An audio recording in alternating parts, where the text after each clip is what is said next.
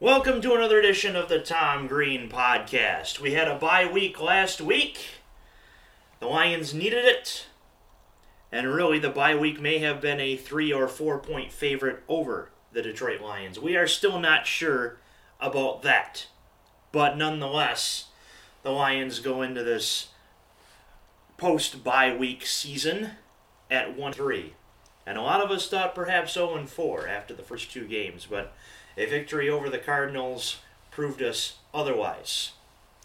Nonetheless, they had the Jacksonville Jaguars this week. As you can tell, wasn't able to quite find a guest for the Apple recording, so I'm recording myself over the Locker Room beta app. If you're listening on Locker Room right now, of course, as always, open discussion, open phones, you can join the show as well. Lions Jags preview. The Jags, of course, are not faring much better than my Detroit Lions. Yes, Gardner Minshew is their starting quarterback.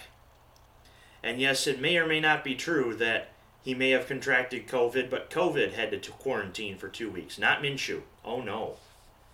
COVID had to quarantine for two weeks over Gardner Minshew. Nonetheless, these two teams for the first time in four years square off against one another. Detroit is a three point favorite. The Jags fall to one and four. Let us look at a few stats here to start this program.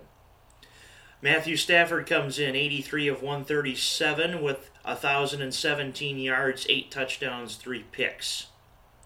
Gardner Minshew has more yards, but more picks. 137 of 196 for 1,439, 10 touchdowns, and 4 picks. Rob James Robinson is their leading rusher, as well as Chris Thompson. They have both kind of split carries in the backfield. And because of the injury to DJ Chark a couple of weeks ago, a rookie wide receiver leads the pack for the Jags. That is Laviska Shenault Jr. 23 for 270 and a touchdown. The surprising stat here the leader in receiving yards in the clubhouse right now is not Marvin Jones, is not um, Kenny Golladay. Had to think about there for a second. Is not Kenny Golladay either. It is TJ Hockenson, 15 receptions for 180 yards and two scores. Of course, James Robinson leads the pack for the Jags. In the running game, 73 carries with 333 and three scores. Adrian Peterson, not too much of a surprise, leading the Lions carry with 54 carries, 245 yards, and one touchdown. So there's a look at your leading stats right now in the clubhouse for both these teams. As you can see, two wins combined between both. Not looking good for either side.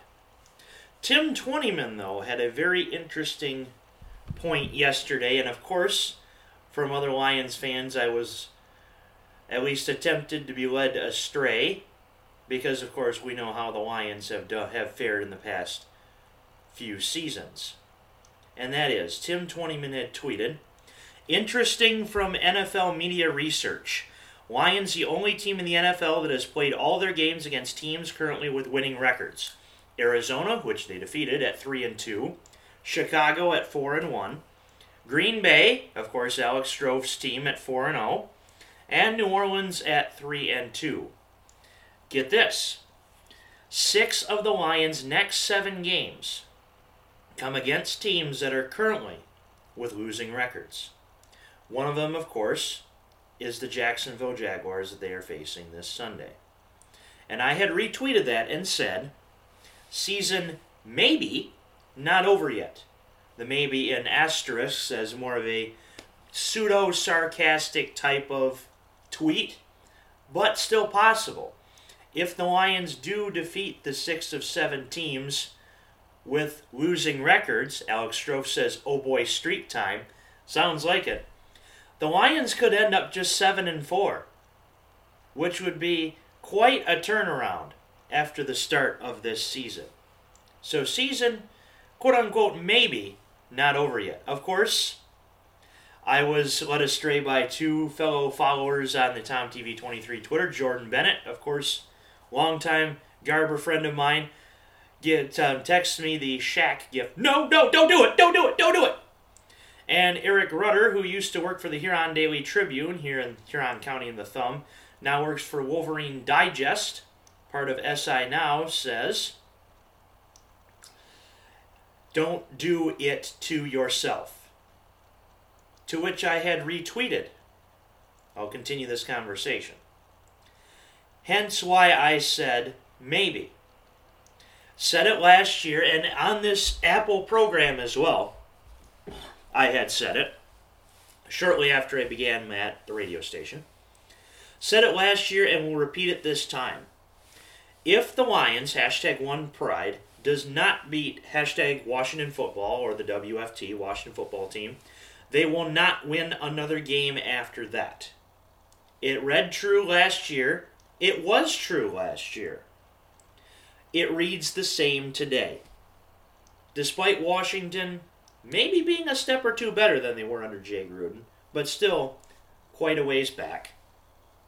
And Detroit's defense, unfortunately, acting like the um, cheese grater that I hoped that the Packers would be this season. But, of course, dreams are dreams, they don't necessarily always come true. Sometimes dreams turn into nightmares. And sometimes people's dreams are other people's nightmares. Like Aaron Rodgers is Alex Strouf's dream and my nightmare. It's the truth. It's it's it's the truth. So if Detroit doesn't beat Washington, they will not win another game after that. Eric Rudder responds, it reads like a very optimistic maybe, lol. And then to which I retweeted, one can only hope. Been that way since 1957, but one can only hope. To which Eric responds, I'm not sure. At this point, I think Patricia has to go, so I'm kind of rooting for his ousting via more losses. Ship Stafford to Dallas, blow it all up, and start over. To which I responded, which turned out to be the end of the conversation as Eric hit like on it. Uh, it's pretty inevitable, TBH. Not sure on Stafford getting traded. It'd have to be something irrefutable for it to happen. But the 2017 team would have a field day with this team. That was my words, not his. And 9 and 7 was, quote unquote, not good enough. So, some friendly banter between fellow Lions fans to begin this Lions Jags preview, as it seems to be the truth, unfortunately, that the writing may very well be on the wall for Matty P, Matt Patricia. If somehow they can pull off a streak like Tim Twentyman, I wouldn't say is necessarily suggesting, but is hinting at, that could potentially save Patricia's job. Yes, I realize that I had said, and I may not have said it on this program, but I had said it at least to people, at least in coworkers or earlier, that this year is a forgivable year because of all the COVID crap. Let's not let's be frank here. But if your team looks as bad defensively as Detroit does, then that's unforgivable. It has to get better, and it has to get better now. Or else we're going to see a huge overhaul like our friend from Wolverine Digest, Eric Rudder, is perhaps suggesting. It's just a matter of fact. Detroit is not good right now. In fact, no Detroit team is really good right now. The Tigers looked decent. They won 24 games, I believe, which out of 58, I had predicted to start the season that the Tigers would win 70 games out of 162. It came out about proportionally correct. So Detroit, the Detroit Tigers at least, look to be in a spot where I kind of thought they, they would be. However, the Lions are certainly not in a spot where I thought they would be, and I, I had hoped. I thought that perhaps we would be two and two at least coming into this bye, coming off of this bye, actually. But no, that is not the case. One in three, and it's kind of a lucky one in three, to be frankly honest. Honesty is the best policy here at the Tom Green headquarters, TGHQ. And we brought you the the brunt honestness of the situation where the Detroit Lions stand right now in the first 10 minutes of this program. If you're listening live on Locker Room, you're hearing me rant about my sorrows about the Detroit Lions. If you're listening over Apple, you've I've already done it and it's out to the public. So, congratulations, you get to hear me cry about the Lions for 30 minutes. But hey, my show, I do as I please. At least to try to attract listeners, that is. so, moving to the game preview. As I do with every Apple podcast, I present to you three keys for both teams to perhaps get through with a victory. Game is at Jacksonville. I still call it Everbank Field because it's it the name rings a little bit better than TIAA Bank Field. But to each their own, I guess. So the three keys for the Jacksonville Jaguars to win this game at home at Everbank Field. I believe fans are allowed at this game. I think it's 25% capacity. So this will be the first time that the Lions will be playing in front of fans this season.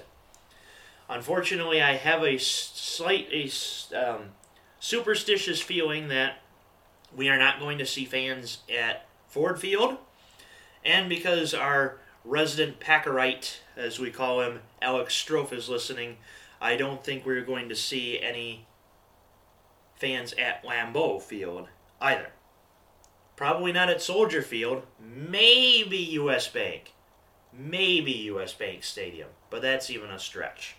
So, if Detroit's going to get fans in the stands, it's going to be an away game. So, that's going to be my first key for the Jacksonville Jaguars to win this game is feed off the crowd. Feed off the crowd energy because the NFC North is not going to have this crowd energy. And the AFC South gets the opportunity to play the A- NFC North this year. So feed off the crowd's energy, as little of a crowd as this may be. Two, win the turnover battle. Detroit defensively does not get takeaways. Really, a whole lot. They got three against Kyler Murray, and they won that turnover game. But that's the only, really, the only three turnovers we've really heard about this season. So, win the turnover game, feed off the crowd, and hashtag Minshew Mania. Uh, get those passes into Laviska Shenault. Um, I believe James O'Shaughnessy is still on the team. Get the passes to him as well. Minshew can run a little bit. And of course, you have Jay, the uh, two headed monster, and that's a quote unquote monster, of James Robinson and Chris Thompson. So, utilize your strengths, and it looks like this game could be won over Detroit. Stafford is 2 0 against the Jacksonville Jaguars. In fact, I believe that's the only team he remains undefeated against. And I have a strange feeling that that streak is going to end. Yes, it's a small sampling size because interconference play. But this team, and I had said it to um, Paige Demacos from the Draft uh, Network, TDN. I guess Zoidberg was right. This team is bad, and I feel bad. Unfortunately, that's the case this preview has been me ranting about how bad our team is, but I if they are listening and if any professional scout from the Lions is listening, I hope to God I'm wrong. I really really do. Don't think that I'm making this bad banter and thinking, "Oh, this team is bad and I feel bad, etc." and not rooting for me to be wrong. Because that's the truth. I really do hope I'm wrong and I hope they win this game. I hope they do go on the winning streak that Tim Twentyman could be hinting at. But realistically, I just don't see it happening. I just don't. Nonetheless, three keys for the Detroit Lions to win this game over the Jacksonville Jaguars. And yes, believe it or not, there are three keys that this can happen. One is I hinted it for the Jags, and I'll do it for Detroit as well win the turnover game. The Lions have won the turnover game once this season. They have won one game. So that's kind of a big key to defeating any team is by winning the turnover game.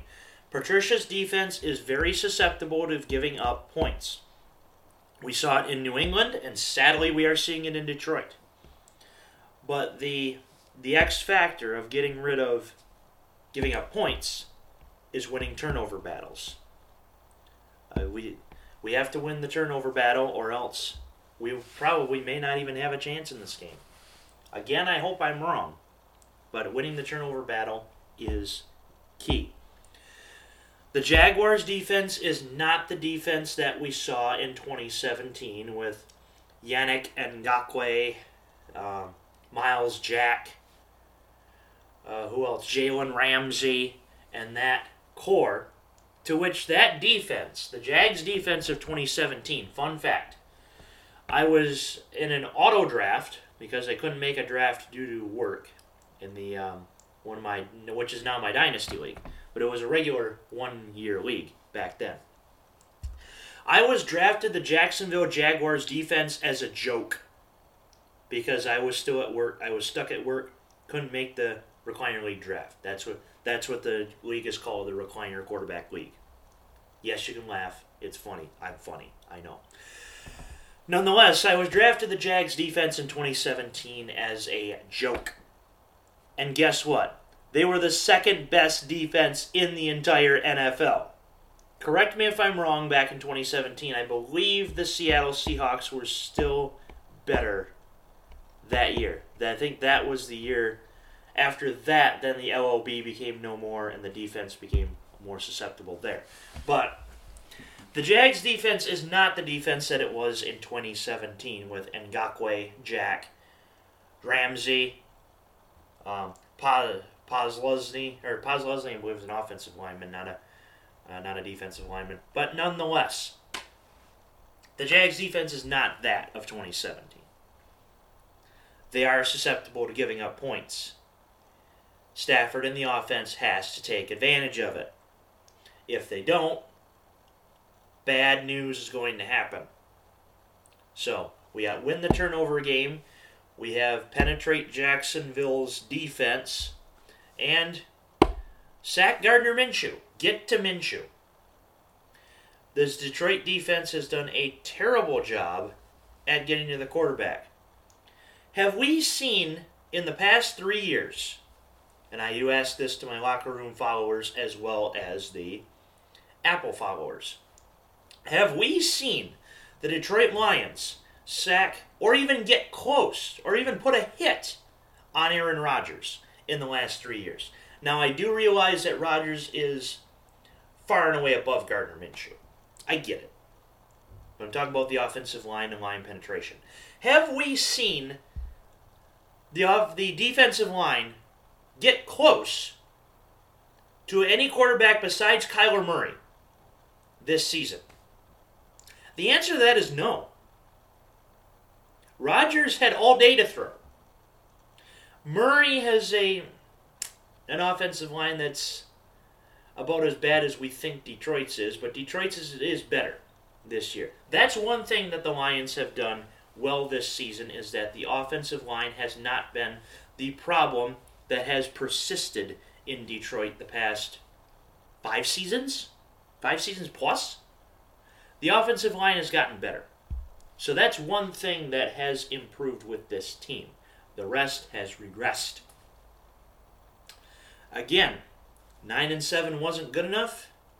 Hmm, it's starting to look pretty good now. If we hit that spot now, we might be in a pretty decent spot. But nonetheless, it's a thing to think about for those listening either over locker room or over Apple. Is have we seen this Lions defense penetrate the quarterback. Oh, and by the way, since I'm think I'm it's it's on it's in my head right now, and the locker room followers will get this more than the Apple followers. However, we are approaching Halloween. Candy corn is trash. Had to say it. How to eat candy corn? Put it in trash. Just throw it in the trash.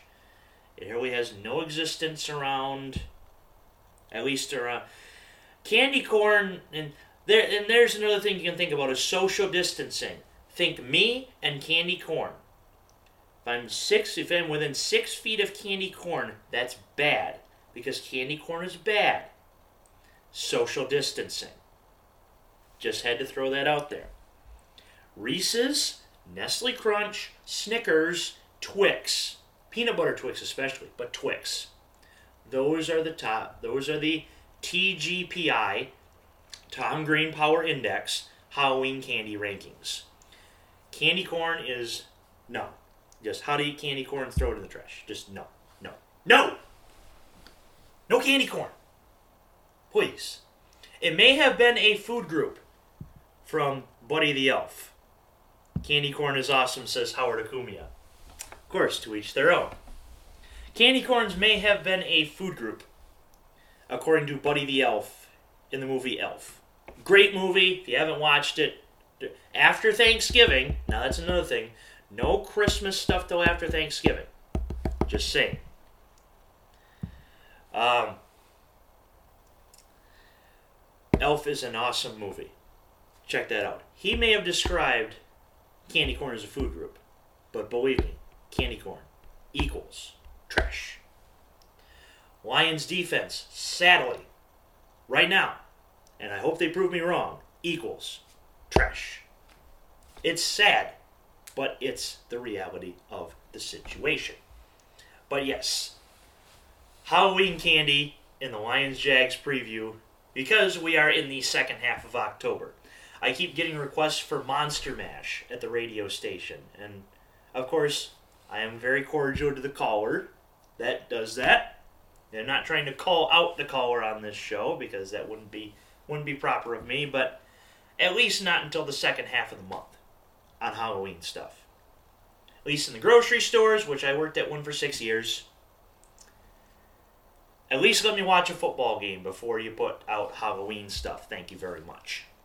Which we have gotten that feeling, so fine. Halloween stuff, totally okay. No.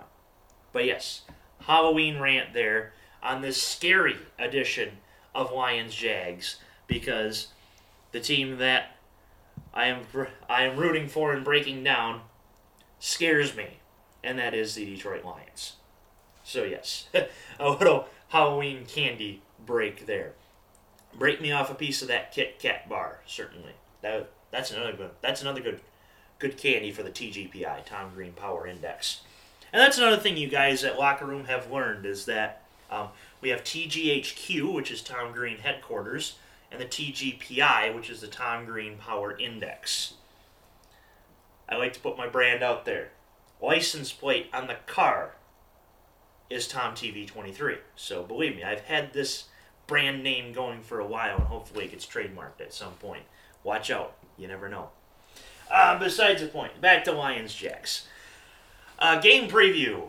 How do I see this game going? The Lions usually win a game that they shouldn't, and they lose a game that they shouldn't. Detroit, I believe, for the first time this season, is favored in a game. They are favored by three over the Jags. And sadly, I think that this is the game that they lose that they shouldn't. I mean, if you think about it, Detroit has a better wide receiving core of Jones and Golladay versus Shenault and good golly, I forget. Uh, Chris Conley, I think, is still on that team. Tight end situation. Yes, TJ Hockenson has gotten a lot of flack, but I think he gets he's a little bit better than James O'Shaughnessy. In fact, for those listening, fun little drinking game I had with um, one of my buddies of a different fantasy league is every time that James O'Shaughnessy got a catch, you do a shot of Jameson.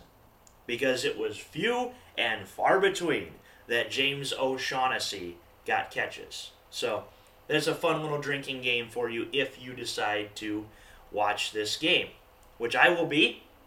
Will I be participating in said game? Not sure. But something to think about. Every time James O'Shaughnessy catches a pass, shot at Jameson. We'll see how interesting that goes. If you do decide to play that game, let me know how that goes at TomTV23 at Tom Green Pod as well. But yes, I think that the offensive core, I think Detroit's offensive core is better than Jacksonville's.